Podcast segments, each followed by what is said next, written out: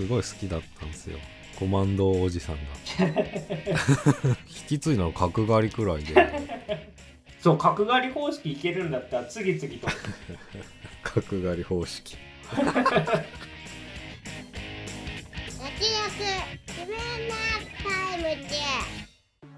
どうも慎太郎です。どうも曽我です。この番組は映像業界で働く編集マンとアニメ業界に携わる構成作家が映画について話すラジオですさあ始まりました。脱力キネマタイムですがえ今回特集するのはガーディアンズ・オブ・ギャラクシーボリューム3です。ではあらすじをお願いします。サノスとの戦いで最愛の恋人を失ったショックから立ち直れないピーターが率いるガーディアンズに銀河を完璧な世界に作り変えようとする最強の敵が現れロケットは命を失う危機に大切な仲間の命を救う鍵はロケットの過去に隠されていた。全銀河の運命とチームの存続をかけた最強の落ちこぼれチーム VS 最強の完璧主義者の感動のラストバトルが今始まる。という内容になっております。ではまず投票の方から参りたいんですけどもえ今回のガーディアンズ・オブ・ギャラクシーボリューム3私ソガーですね。めちゃくちゃ良かったですね。うんえっとまあ正直 MCU 作品脱キネでも何本か特集してますけどまあエンドゲーム以降ベストの一本なんじゃないかなっていうぐらい今回良かったです。でもちろんそのボリューム1ボリューム2っていう積み重ねもあるんですけど本当に3部作の完結編としてすごい完成度も高いですしあとやっぱり今回の作品のテーマみたいなところとジェームズ・ガンが一回まあディズニークビンされて、まあ、そこからその俳優たちのサポートとかもあってカムバックしてきてこの作品撮ってるっていうところをこう作品とどうしても重ねてしまってちょっと感動しちゃいましたね。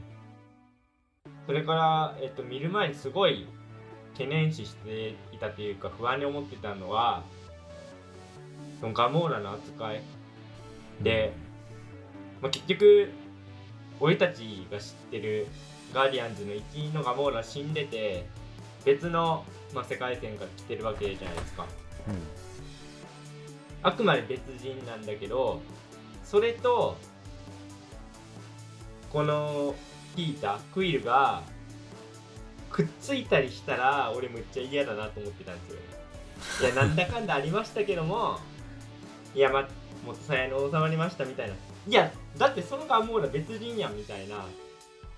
それがなんかちょっと個人的な嫌だってそうはなってくれるなよって思いながら見てたんだけどまあ結局そうならずにやっぱ最後別々の道を行くっていうかガモーラはガモーラとしてあのね元の場所に戻るしクイルはちゃんとおじいちゃんのところに帰っていくっていうなんかその着地がもすごい素敵でむっちゃくちゃ良かったですね。ああなんか気流で終わってよかったというか。なんかねそれでまあガモーラもそのピーターの良さっていうのはだんだん気づいてくるんだけどもちろんボリューム3の中でもそのピーターの影響を受けて音楽に興味持ったりしてるんだけどでもそれと恋愛感情は分けてなんか描かれていたんでそこがすげえ良かったですね。さすが監督分かってんなっていうところですね。あとはえっ、とまあ今回裏の主人公と言っていいと思うんですけどロケットの話になっててまあ今まで結構謎に包まれてたそのバックボーンみたいなところっていうのをこう見せつつかといってロケット以外のそのガーディアンズのキャラにもそれぞれきちんと見せ場があるところとかっていうのはさすがの脚本のうまさですごい良かったですしあとは動物とかクリーチャーに対する愛というか異形なものに対するその温かさみたいなのがジェームズ・ガンの持ち味だと思うんですけど、まあ、今回もねそういうところはすごい遺憾なく発揮されてて結構その動物好きな人とか見てるときついシーンとかもあるんだけど、まあ、そういうえぐいとこもちゃんと描きつつ、まあ、最終的にはノアの箱舟じゃないですけどね。全ての動物と救って終わるっていうところもやっぱ見てて気持ちがいいしやっぱこういうのだよなって思いましたね。ガーディアンズ見て。MCU ちょっと原点回帰してくれっていう。配信もいいけどとかってちょっと思っちゃいましたね。ていうところですねだからもう本当にケチのつけようがない。久しぶりにこんな大絶賛できる MCU 作品見たなっていうことで、えー個人的な大満足でございました。えっと、今回のガーディアンズ・オブ・ギャラクシーボリューム3ですが、慎太郎さんはいかがだったでしょうか？はい、はい、めちゃめちゃ良かったですね。そうっすね。まあだからガーディアンズ・オブ・ギャラクシーと MCU で考えるとまあアイアンマンだったりキャプテンだったりがまあ並び立っててまあそれぞれ良かったわけで当時は。うんアイアンマンもキャップもいいしガーディアンズもいいよねってなってたけどまあやっぱりね頭一つ抜けてるんじゃないかなっていうガーディアンズ自体が、まあ、思わせるようなうん。だから今回で終わりなんで、まあ、監督も離れちゃうんでマーベルから。えっと、まあ、多分ガーディアンズそのものに触れる感じにもなると思うんですけど今日は。うん。やっぱ相性がいいですよねガーディアンズとジェームズ・ガンの。そうですね。でまあ近いこ今までと同じこともやるし新しいこともやるしなんか全部がハマっていく感じが本当にすごくて。うん。まああと、まあ、そうさっき言ってたガモーラにしてもなんか地雷は絶対踏まないですよねジェームズ・ガンはねだそこはねやっぱ繰り返し遂行重ねてるんだなって思うのはもう本当にいろんな場面からすごい感じるしエンドゲームに関してもなんかジェームズ・ガンはクイルピーター・クイルの行動に対してなんか脚本に対して結構疑問を持ってなんか話なんかぶつかったりもしたとかあるらしいんだけどやっぱりその一人一人のキャラクターも考えてるしストーリーもなんかうんかなり熟考を重ねて作ってるんだなっていうのはもう今回のを見てさらにすごいなっていうかもう簡単な息を漏らすレベルですごかったっすよね。ね、本当よかったです。うんで、まあ、今回かなり泣かせに来てる部分も多くて泣きかけてたんだけどあとね一番泣いたのはねあのラストアクションあのワンカットのあれやばくなかったかっこよかったですね。だだからねあれえこれどうやって飛んねんと思って次の瞬間泣いてた、すごい。まあそこはちょっと MCU 力なんかもしんないけどでもそれをね、それをガーディアンズがやってるってことでそれぞれのキャラが生きて生きた上であの狭い空間でのワンカット。カメラグリグリ動いて。相当練習もしただろうしまあこれがあの安野さんの言う マーベルのアクションなんだなっていう感じ。うんそうですよね。あこれだっていう。確かにこれと正面からはやり合えないっていうねうん改めて思いましたね。でまあ曲もそれぞれ、まあ、今回も良かった。まあ全体的には今回はこう良かったって感じで、まあ、バランスのいい選曲だったかなって感じ。1と2はね1曲ずつなんかもう完全にシンボリックな曲があったんだけど、まあ、今回はなんか全体的にいいなっていうバランスだったかな。まあそれでいくと今回ねえっと最初のピーターが洞窟捜索する時にかかるレッドボーンがねかかってねうんもうマジ最高の映画体験だったよね曲の使い方で言うと俺すごいびっくりしたのが結構2000年代の曲とかもガンガンかかってきて、うんうんうん3だからねどんどんね。そうなんですよ。だからもはや0年代も夏メロなんだなっていうのが、うんうんまあ確かに20年経ってるしみたいなとこもありましたしあと作中でそのもう一つの地球みたいなとこ出てくるじゃないですか、うんうんうん。であそこで流れてるのが初音ミクの曲とかでうんうん。いやジェームズ・ガンどんどんだけなんか詳しいなちょちょちょビビりました。初音ミクねかかってた。ねびっくりしましたよね。うん。まあでも本当情報量すごいからね。まあとりあえずはこれくらいにしとこっかな。はい。そうですね。確かに情報量むちゃくちゃ多かったですね今回もまあ毎回ねジェームズ・ガン作品多いんですけど今回特に多かったですよね。うん。うんまあ、それだけ登場人物も多いですよね今回は。うんまあどんどん増えてはいるもんね。そうですね。あのー、まあちょっといきなりテーマ的なとこに行っちゃうんですけどこれがすごいやっぱ感動したのは今回新キャラとしてうんうんスーパーマンみたいなやつが出てくるんですよね。ちょっと名前ど忘れしちゃったら調べます。えーウォーロックだね。はいはいはいはいはい。アダムですよね。アダム・ウォーロック、で、まあ、最終的にそいつが味方になっていくんですけどその時にガーディアンズちょっと誰か忘れちゃったんですけどセカンドチャンスがあるみたいなことを言うんですよね。いうあれはねグルートだね。やり直せるって言うんだよいやむっちゃいい。ね。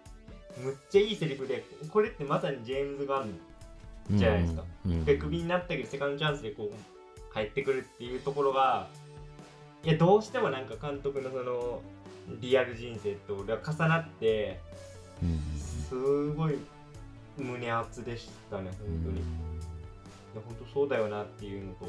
まあ、ウォーロックいいキャラだってねあそうそう。いいキャラですよ絶妙に。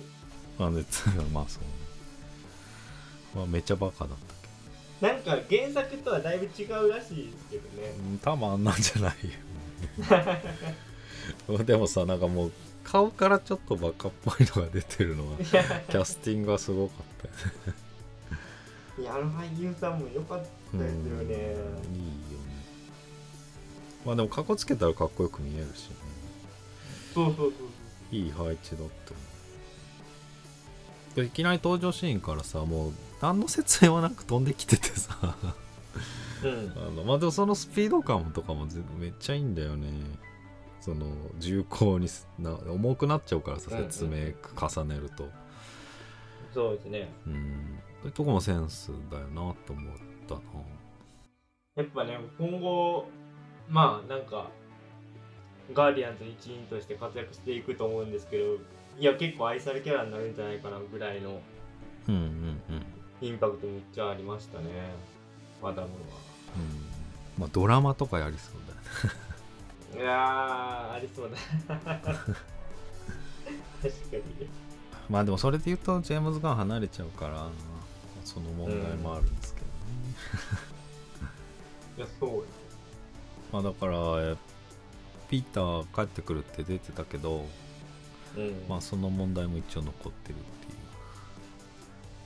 ていう状況では。そうですよね。うん。どうするんだろうっていうのは確かに。やっぱクリス・プラットもジェームズ・ガンにも絶大な信頼を置いてるらしくて。うん。なんか脚本次第みたいなところもあるらしい、なるほどね。そうですよね。だってまあ本当に一回ジェームズ・ガンがクビになって再登板していく流れっていうのも本当にジェームズ・ガンじゃないと出ませんってね。俳優陣たちがうん結構働きかけたっていう話もありぐ話もあるぐらいですからやっぱその信頼関係っていうのはねうんうんむちゃくちゃ深いものがあるんだろうなと思いますけど。うん今回ねキャラで言ったら俺はねビュラが今回めっちゃ良かったっすね っていうのいや前から好きでしたけど今回特に良かったなーって。ネビュラもめっちゃ便利。何でもできるっていう。まあ。しかも死なないし。いやだからなんだかんだ言って超有能ですよね。うん。なんか意外と全員今回なんか強強いみたいな全員見れたよねそうですねちゃんと見せ場ありましたね、うん。それぞれね。まあネビュラだいぶ強いのは分かってたけどなんかドラッグスとかもウォーロックとね力比べもまあ互角くらいとかね、なんか地味なとこで見せてたよね。ドラッグスもね。いやだからドラッグスのその父親設定がこんな感じで生きてくるんだっていうところもねいやうまいなというか。まあ、結構悲しい存在だもんね。悲しい存在、ね。悲しい過去がねうんバックボーン考えるとそうなんですよね。まあマンティスとの関係性もね。うん。いや俺マンティスとの関係性でてっきり最後なんかまあ一緒に行くだろうなって思ってたんだけどうんうんいや別々のとこ行くかっていうかなんかすごいなって。そそんな脚本書けんわっていう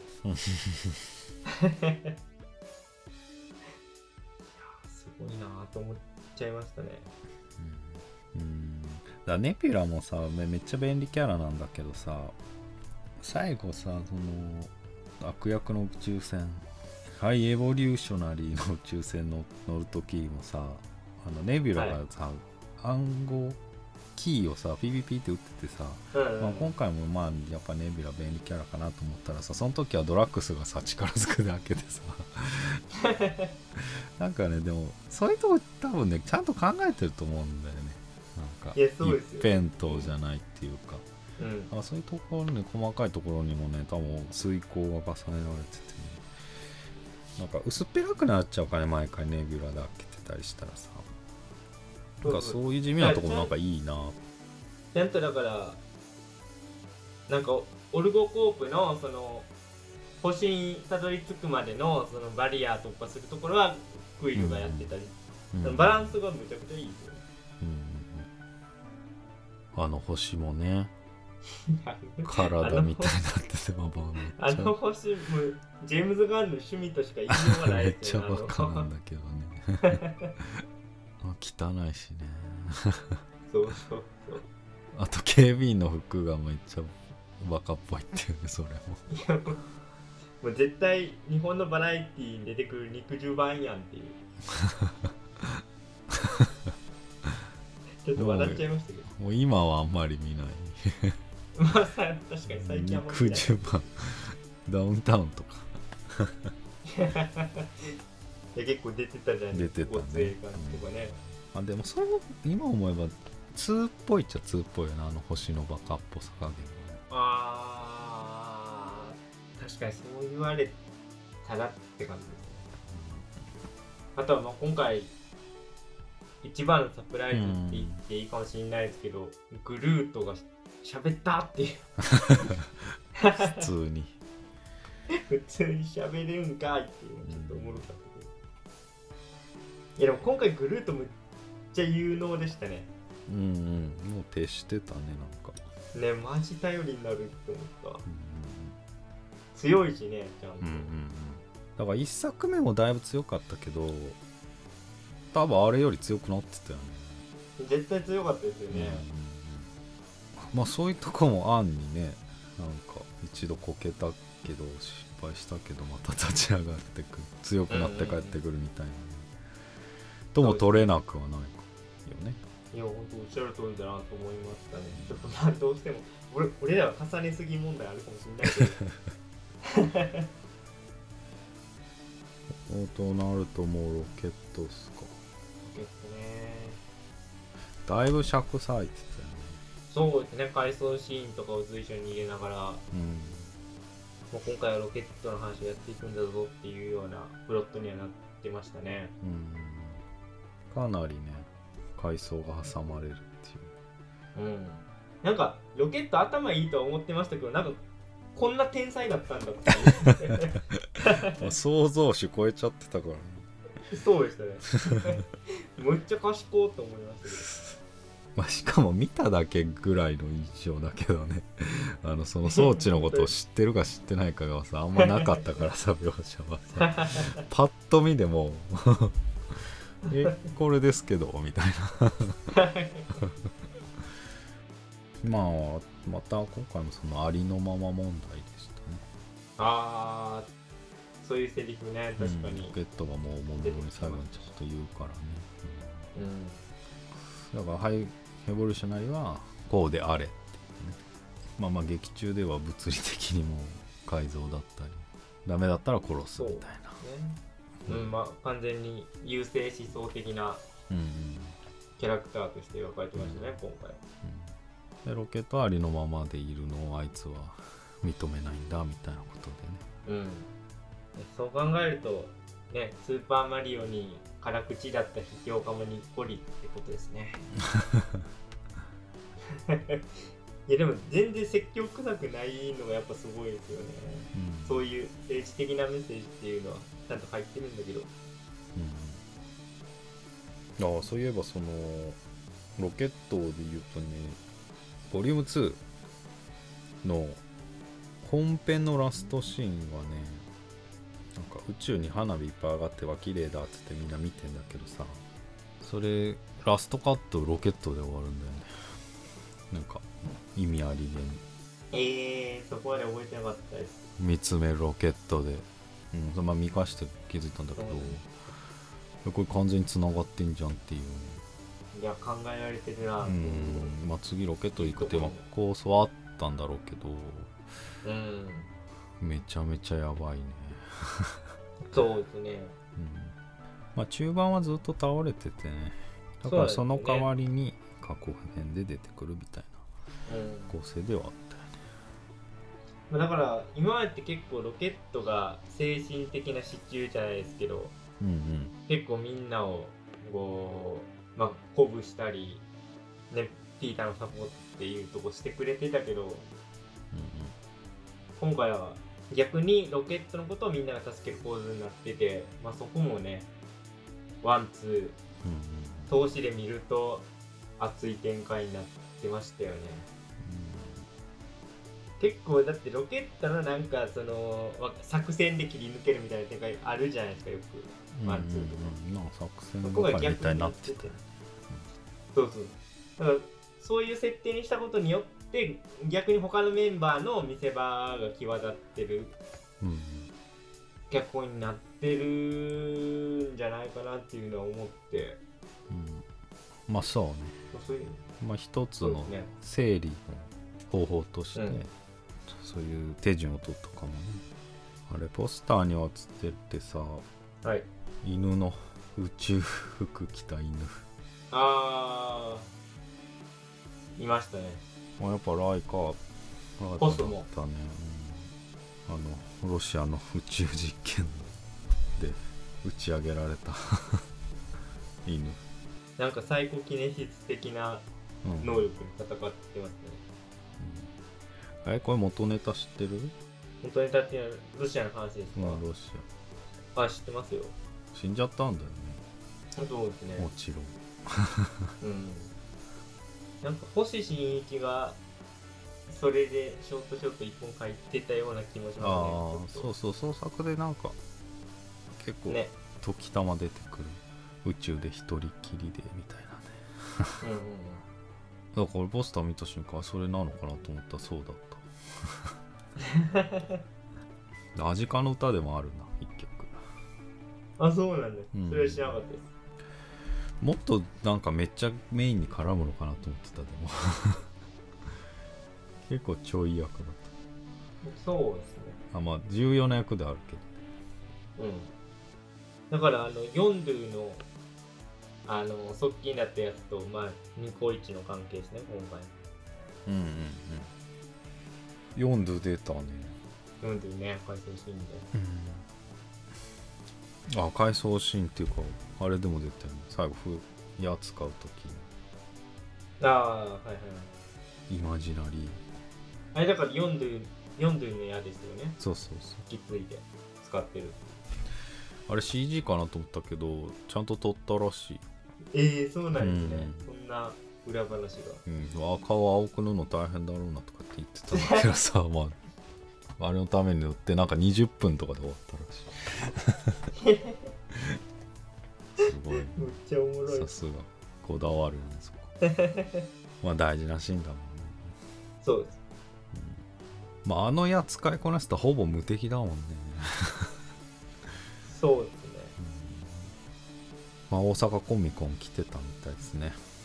ヨンドゥの。そうなんですね、はい。えー、なんかみんなの前で矢投げてたよ。手で、すごいね。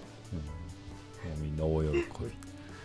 むっちゃサービスいいじゃないですか、うんサービスしてくれたって。えまあロケット死ぬ説もあったけどまあ大丈夫でしたね。ー、そうですね。終わってみるとうん。むしろロケットが新たなリーダーとして、うんまあ、クイルとマンティスは抜けるっていう形になってましたけど、どうするんですかね？なんか俺はてっきりなんか新生ガーディアンズはそれはそれとしていくのかなと思ってたんだけど最後のスターロードが帰ってくるの字幕を読んであ復帰すんのかなみたいな。うんうんまあ。ちょっとなんか不不安不安があります。いや単体じゃない。いやなんかこそううです脚本の構成上っていうかさテクニカルな面でさ全員出すと重いでしょ。正直。だいぶねカロリー高くなっちゃいますよね。うん。エンドゲームに関しても結構なボリューム意外と占めてるから宇宙パートでは。あんだけ人数いると。だからピーター一人に切り離すのかなとか、まあ、思ったけどね。なるほどね。いや俺はてっきりもうお役御免パターンもあるかなと思ってたんですよね。キャプテンアメリカとかアイアンマンとかまあうん初期面みたいな感じで。うん。まあね。ディズニーの焦りなのかどうなんですかねまあぶっちゃけその最近の MCU そんな評判は良くないですよね。なうんうん。なんかそういう駆け引きがあるんですかポップアップストアとか空いてるよ。池袋とかさ。まあでもピーターも死にかけたね。そうですね今回は、うん。まあでも死なないかもなと思ってたけどでもさオープニングのさタイトル出る瞬間さピーターがさネビュラに抱きかかえられてみんな歩いてるじゃん。うん。あれ振りなのかなと思ってもしかしたら本当に死ぬかもと思って。あっていうミスリードも誘う場面もあったね。あと死に方がねその宇宙空間放り出されてたからガーディアンズ見てる人は前回ヨンドゥがそれで死んでるからね。その心穏やかでは見られないっていう部分もあるよね、あそうですねヨンドゥね人気ありましたしね特に、うん。だからジェームズ・ガンってそういうお約束を外したり逆にこう外さずそのまま行ったりっていうの緩急うまいなと思うんですけど、なんかスーサイドスクワットの時もありましたけど最終決戦にこう挑む直前にうん。絶対横一列に並べて歩かせますよあー 絶対あの演出好きなんだろう俺ね好きだね ね絶対毎回やってるから。ロック調の曲流して。うん。うんうんフェチなんかなっていう。まあいくつもあるけどなんどう何が一番元ネタなんだろうね。何なんでしょうね確かに。うんまあタラタランティーノは新しすぎるかどうなんでしょうね。なレザーまあバーとか確かにタランティねーノもタランティーノも好きですね。うんレザーバードックスとか。ねああい。う はいはいはいはい。まあもっと前か、うん、タランティーノもサンプリングだし。ねなんでしょう。なんか西部劇的なとかぽいですけどね。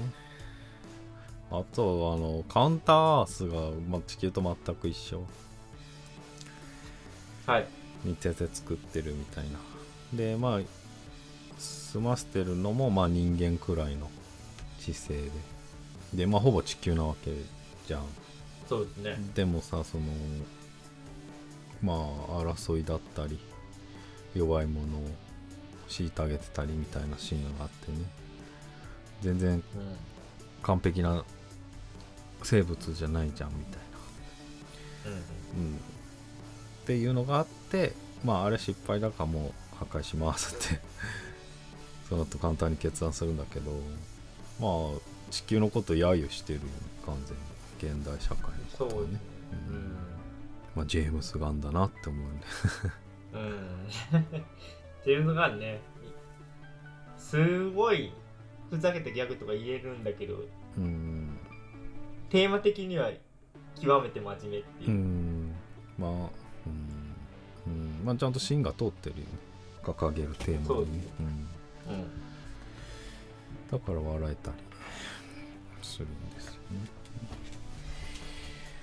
まああと小ネタっすか。まああの肉体みたいな星行く時みんなカラフルな宇宙服着てたけど。まあポップで面白いんだけど。あれ2001年宇宙の旅のオマージュだ。ああそうなんだ。うん。あれも宇宙服。れてみればね。うん、カラフルで。いやそこのくだりもさ ややこしいっていうね。うん。色とボタンの色とスーツの色対応してないっていうギャグやけど。それあれ結構最高だ結構繰り返してやるっていう。うん。まあ王道っちゃ王道だけどね。なんか見たことあるよね、うん。でもまあガーディアンズがやるとさらに笑笑える。ねえる緑が黄色でみたいなやつね 結局何が正解かわからんっていう。青は全員だってつって。黄色は黄色なんだみたいバカだなってう。ん。まあでもやっぱアクションシーンねラストのやつほんとすごかったなまああれ縦で練習してるよねおそらくね。してるでしょうね絶対、うん、まあだからそれは段取りなんだろうけどうん。まあでもその段取りだっていうとこの壁をあのカメラワークと CG でカバーする。とガーディアンズの面々が全員が映るっていうねとこでね壁を破壊するところがねすごかったな本当に慎太郎さんも言ってましたけどカメラワークマジどうしてんだって。うんあれどうなってこうなるみたいな。思うこれ無理じゃんってまあいうね、ね相当コンピューター処理はしてると思うんですけどとはいえうんすごって。いう間切れんのかなあの状態で。いやー割ってるとは思うんですけどさすがに。うん。CG でなんとか、うん。まあ、それもすごい技術だしねちゃんと敵が映ってガーディアンズが映っていてね。いやマジです多ごかった。分絵コンテ、うん、絵コンテから多分すごいんでしょうね。うん。レイレイアウトがなんかもうバッキバキに決まってるからな。んかうん。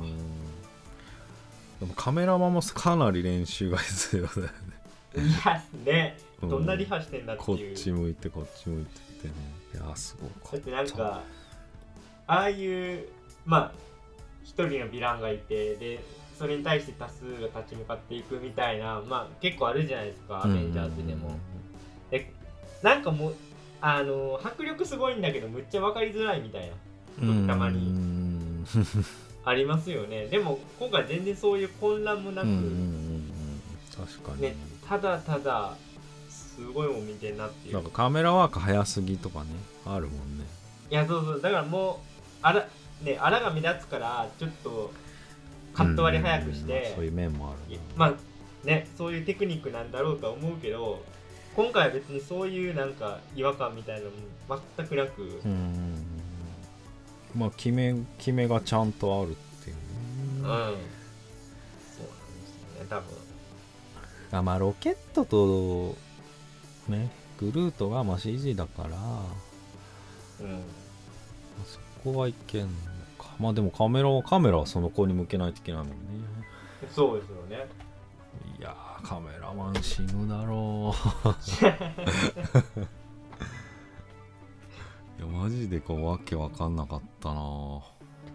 すごかったですね、ん。まあそこまで結構それを出さないあたりがねまたずるいよな。うーん。取っといたなっていううね、んそう。自信あるんだなっていうのはそこからも分かるよねまあそんな感じですかね。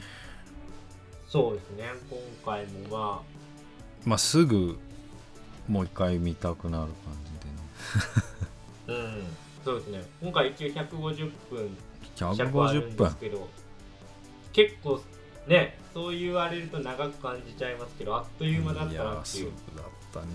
面白かったですね、うん。久々かも MCU でほんまこんな手放しで。うんよかったなって言えるの。うん。まあまあやっぱガーディアンズがすごいってのは大きいけどね。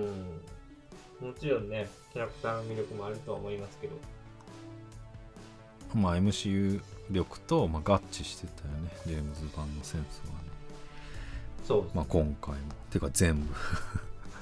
全部ね。最後まで。